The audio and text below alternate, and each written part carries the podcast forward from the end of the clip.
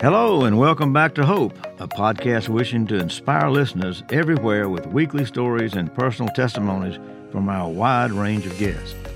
The Webster's Dictionary defines hope as a desire accompanied by expectation of or belief in fulfillment. I'm your host, Danny Daniel, and thank you for listening. Today we'll have the honor of hearing from Hamilton Holmes Jr., the son of the first African-American male student at the University of Georgia. He'll tell us about how his family's legacy of leaders, paving the way for future generations, has led him to be the man he is today. Let's get right into it with Hamilton. Hamilton, Danny Daniel here. How you doing this morning? Hey, I'm great, Danny. How are you doing? Well, I am just pleased to talk to you. It's not often I get to talk to a celebrity. Well, I'm not sure if you're talking to one now either, so. No. Well, you're definitely a celebrity's son, that's for sure. Yeah, certainly. I haven't talked to my producer. Where are you living now? I live in Southwest Atlanta. Okay. I live not far from downtown. I'm, 10 minutes from downtown, 15 minutes or so from the airport. So I do live in the city limits of Atlanta, though. Oh, well, that's good. That's good. Everybody loves Atlanta. We've got a lot to talk about today because of what your dad did in such a positive way for the University of Georgia and for the whole country, really. Yes. But before we get into that, I want to know a little bit more about you. What do you do now for a living? I work for an architectural design firm. Now, I'm not an architect myself, but I work in business development for a firm that's based in Alpharetta. And it's my role to go out and find opportunities for us to do business here in the community. So not just Atlanta, but across Georgia. And if we have opportunities across the Southeast or around the country, then we'll pursue those as well. My degree's in business. From Georgia, I have a degree in business with a concentration in marketing. So most of my career, I've had opportunities where I've either been in some sort of sales type role or business development or community relations type opportunities. Well, it sounds like you're keeping yourself busy, that's for sure. And my favorite word in the English language is marketing. If you can't market yourself, you can't do anything. That's true. You're exactly right about that. So you're in the right field. I guess the landscape of Atlanta has changed over the years, that's for sure, but they're still building. Yeah, they are. They're building and they're tearing down old buildings and building new ones. So, the cycle continues, as we say. So, well, there's nothing wrong with that at all. Do you have a family, a wife and a couple of kids? Or I do. I've been married for 27 years to another Georgia Bulldog. There you go. And, yeah, we have two kids, one that graduated from Auburn and one that's at Mississippi State now. So they're two different schools. So, well, what happened to them? I don't know. No, my son actually was pursuing an opportunity to try to play baseball professionally. So he went to a junior college in Alabama for a couple of years and then transferred to Auburn after he decided to stop playing. And our daughter got accepted to Georgia, actually, but Mississippi State was just a better fit for her for what she was looking for. Georgia's twice the size of Mississippi State in terms of number of students and land, just the size of the campus. And she wanted something a little smaller. So, well, Georgia certainly can be intimidating now for a little senior coming out of high school from South Georgia or something like that. That's true. And you got to have a fit. If you don't have a fit, it's going to make it difficult. That's true. Yeah, exactly. Well, let's get into your dad, Hamilton Holmes. We'll call him Senior. He didn't ever put the senior on it, I guess. But Hamilton Holmes and his background when he was a kid and how he grew up and what pushed him towards the University of Georgia.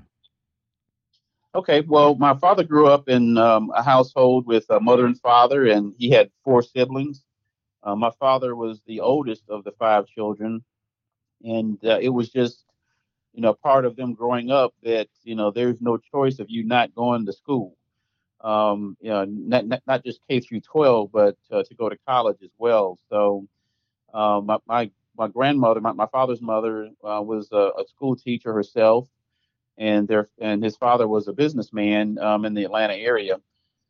So they had, good, strong people to, help guide the way for them. And as my father grew into high school, he was a very good student, very strong, ended up being the valedictorian of his high school class in 1959. And he wanted to become a doctor. His grandfather was a doctor back at that time in the Atlanta area. So he always had dreams of becoming a doctor himself. And as he was about to finish up high school and looking at different colleges to attend, he was very interested in going to the University of Georgia. Obviously, at that time, Georgia was not integrated, but his thoughts were that being a state school, especially, that it had the best training opportunity for a college student to prepare themselves to become a doctor. Now, certainly there are a lot of other great schools around, but just again, in terms of state schools here in Georgia, he felt that from what he knew, the lab opportunities were strong, and just other opportunities to, have training as a college student would help him to be successful as a doctor. Well, evidently he was right. Well, that's true. That's true. He certainly was. So, so in terms of how he ended up at Georgia, let me just tell you, so there's a little, backstory that some people may not even know about, but there was a man named Jesse Hill that lived in Atlanta that you may have heard his name before. He's a businessman. He was the president of Atlanta Life Insurance Company for a while and was involved in some other businesses as well. But so he was leading a group of Black businessmen that wanted to integrate state schools at that point. And so he and a few other people that he was working closely with wanted to find some students that were strong academically, that also had, clean backgrounds as well, and could withstand going to that kind of an environment, where they may not be welcome. So they finally identified my father and Charlayne Hunter, who was one of his classmates from Turner High School in Atlanta. They looked at Georgia State initially, but Georgia State didn't have the right curriculum that the two of them were looking for in terms of becoming a doctor and pursuing communications for Charlayne Hunter. Georgia Tech was more of a technical school, obviously, at that point. And the next school that they considered was Georgia, and going to Athens. So they applied for admission at that point and, were initially denied, but things finally worked out certainly in their favor to become a student at the school. What broke the ice with the admission? Well, there's an interesting, I guess, how that sort of played out. So, again, they graduated from high school in 1959. So they applied to the University of Georgia during their senior year. They were denied admission for lots of different reasons, from being unprepared academically, is what they were told anyway. You mean the valedictorian was unprepared academically? Well, the valedictorian, and Charlayne was a great student also. She was third in the class. So, two of the brightest students at that time, Turner High School was probably the main high school for students in the Atlanta area. So great students, lots of great people came out of the school. So yes, to tell them they both were unprepared academically was kind of a slap in the face at that point. They were told that, some of their family members may have lacked character. So there was a lot of obviously digging that was done, in their backgrounds.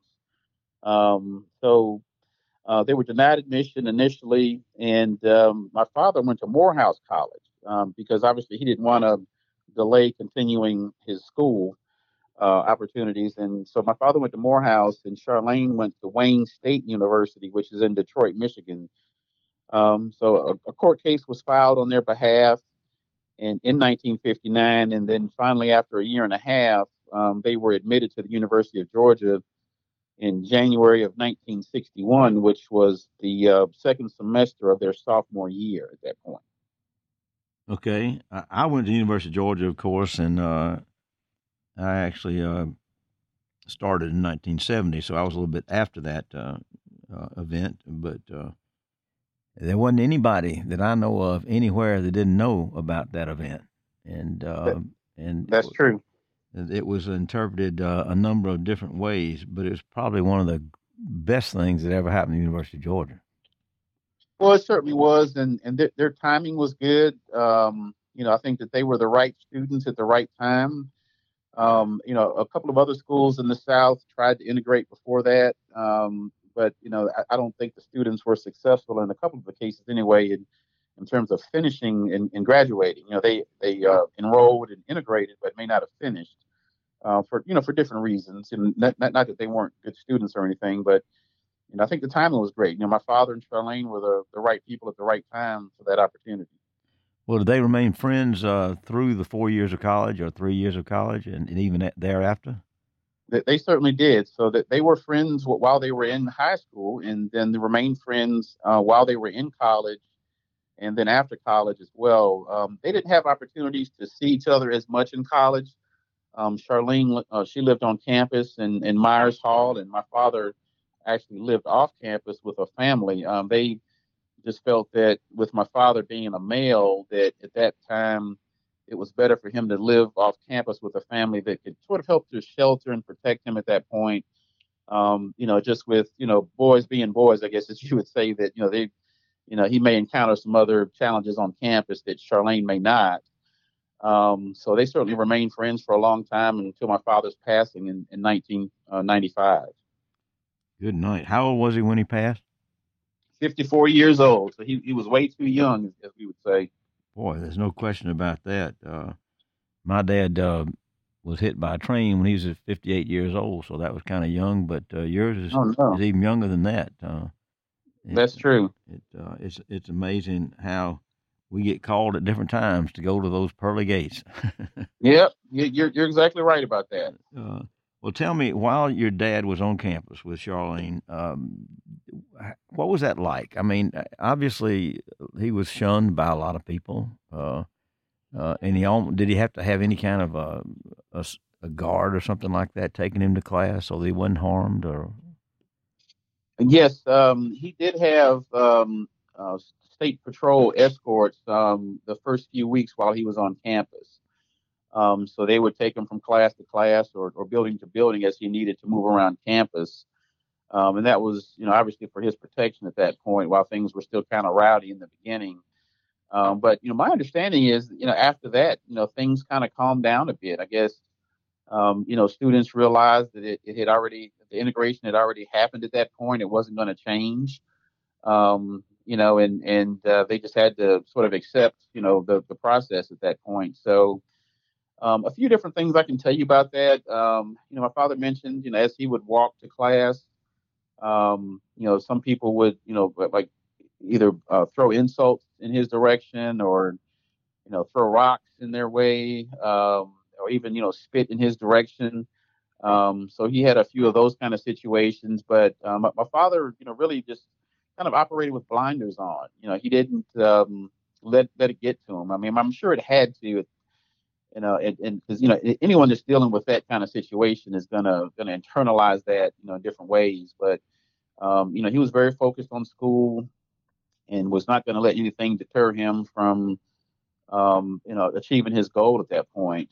Now I'll also say here too that Dean Tate was the dean of students, I believe is what his title was at that time. The Tate Student Center is named after him now, but.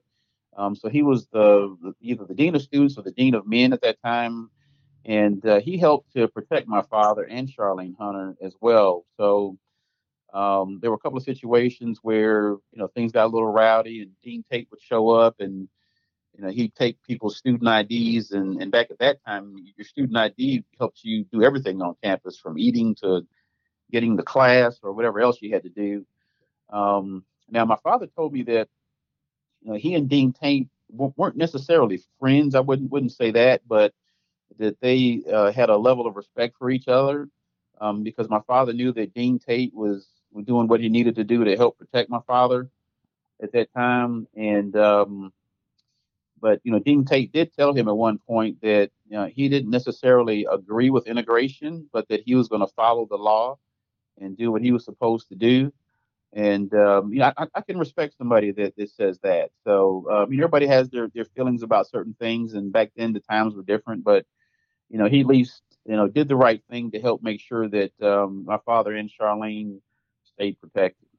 I guess that's the motto of all of us, do the right thing, whatever it might be. But Dean Tate was such a stalwart as far as people on the campus there. And we hope to do a show on him, do a podcast on him one day and talk about what he did. Yeah. Well, it sounds like that he was so determined to accomplish his mission, and that was to get a degree from the University of Georgia so that he could carry on after that. And he wouldn't let anything get in the way of it. And I think that's hopefully paved the way for you to a certain degree to give you that determination to do what you're doing. Well, it certainly has, you know, and again, with him having to deal with everything that he had to deal with there on campus, to stay focused. And, you know, even with all of the things going on around him, you know, he graduated with honors. He graduated cum laude. He was elected to Phi Beta Kappa and the Phi Kappa Phi Honor Societies while he was there on campus. He graduated on time in 1963 with his degree, and then went from there to become the first black medical student at Emory University. He enrolled there in 1963 and graduated in 1967. So did he become a medical doctor? He sure did. Yes, he became an orthopedic surgeon, and he worked here in the Atlanta area for a long time.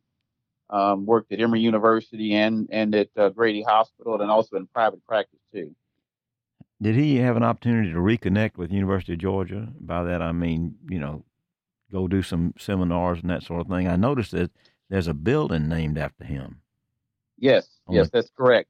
So, yes, he did have an opportunity to reconnect. So, as I mentioned, he graduated in 1963, and basically for the next 20 years, he had no connection with the university. I mean, obviously, just, you know, having certain feelings probably about the school and how you may have been treated. Now, I will say this, too, just to add in, but before I forget, is that he mentioned that while he was on campus, there were some students that wanted to reach out to him and offer support. But, you know, they were a little intimidated by some other people that didn't want to. But, you know, he did feel like there were some people that certainly were open to integration. He always felt that the teachers were very fair with him. Or I shouldn't say teachers, but the professors were very fair with him, that they didn't treat him in any sort of negative way or give him an extra hard time or anything like that. And, you know, there's some funny stories sometimes my father would tell me, but, you know, he often would be the curb buster, as we would say, you know, a long time ago.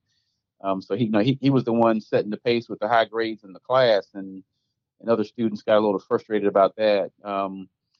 But in around 1983 or so, the president of the university at that time, Fred Davidson, reached out to my father and asked him to be a part of the Bicentennial Celebration Committee. You know, as you know, the bicentennial for UGA was in 1985. So he asked my father to be a part of that committee and be a member of the board of trustees around that time also, which he decided to do. So he was honored by the opportunity and you know, was glad to have a chance to reconnect with the university after all those years. In 1985, the Holmes Hunter Lecture was established. And it's actually still ongoing now. They bring back a speaker every year, usually around the February timeframe, to just come in and discuss, you know, things that are happening around the country. And then after that, the subsequent presidents of the university continued to support just diversity on campus and the lecture and some other things. And as you mentioned, there's the academic building now where my father and Charlayne had to enter back in the early 1960s or 1959 when they first started, is now called the Holmes Hunter Academic Building. So that's the building that's right there by the arches. Right when you come from downtown and walk through the arches, is the first building on the right. Okay, and one that I think that was the admission building at one time. Yes, it was the admissions building, and it still is, I believe, as well now, too. Okay. Yeah, you hear the Holmes Hunter lectures each year, and I'm sure an awful lot of people benefit from that. It's just, I don't care who you are. If you can have a situation where you become a legacy, in your lifetime, and don't have to die to become the legacy, you actually attain that in your lifetime. He was able to do that. If Fred Davidson asked him, you say, to be on the board of trustees? Yes, that's correct. That's a big deal. It certainly is. A real big deal and a big honor, no question about it. Well, he made some contributions that we'll never forget. What about after graduating? You said he was an orthopedic surgeon for 20 years or something like that. Well, yeah, what I was saying is that he became an orthopedic surgeon after he finished medical school at Emory in 1967. And from there, went to work for Emory University, for Grady Hospital. He was in private practice also for a while. So he's had an opportunity to do quite a bit over the years until his passing in 1995. Well, that's, again, just another feather in his cap. Determination, in my opinion, is just about everything. They say focus and determination mean a great deal, but if you don't follow through, and he had a very difficult time following through at the University of Georgia with all the harassment, and you had to say he had harassment with all the difficulties and what it took to push that opportunity to fruition means a great deal, I think.